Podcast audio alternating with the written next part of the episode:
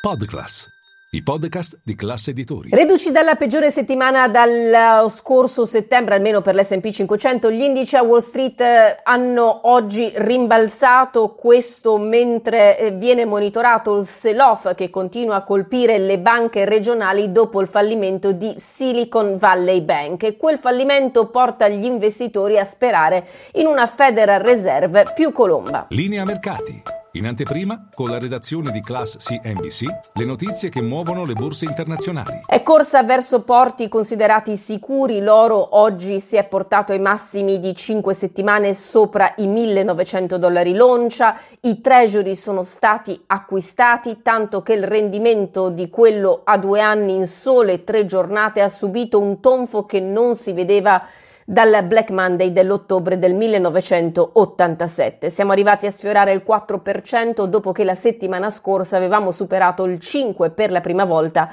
dal 2007. Nel frattempo il decennale si è portato intorno al 3,6%.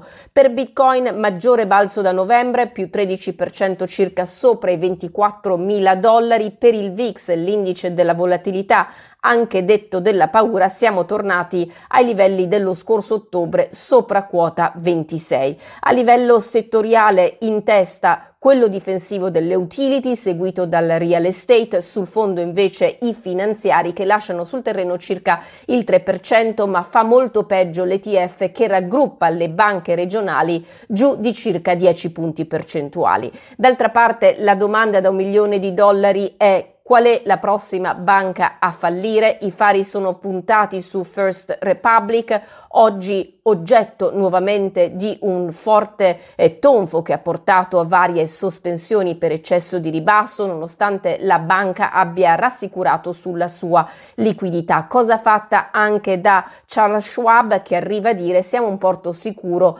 in momenti di tempesta, ma il mercato non sembra credere che sia così. Dal canto suo il presidente americano americano Joe Biden ha tentato di rassicurare gli americani dicendo che tutti i depositi sono al sicuro e che i programmi di emergenza annunciati domenica non comporteranno alcuna spesa da parte dei contribuenti. Dal canto suo, l'edge fund manager Bill Hackman dice con il sell-off odierno spuntano degli affari incredibili tra le banche regionali, certo non senza rischi.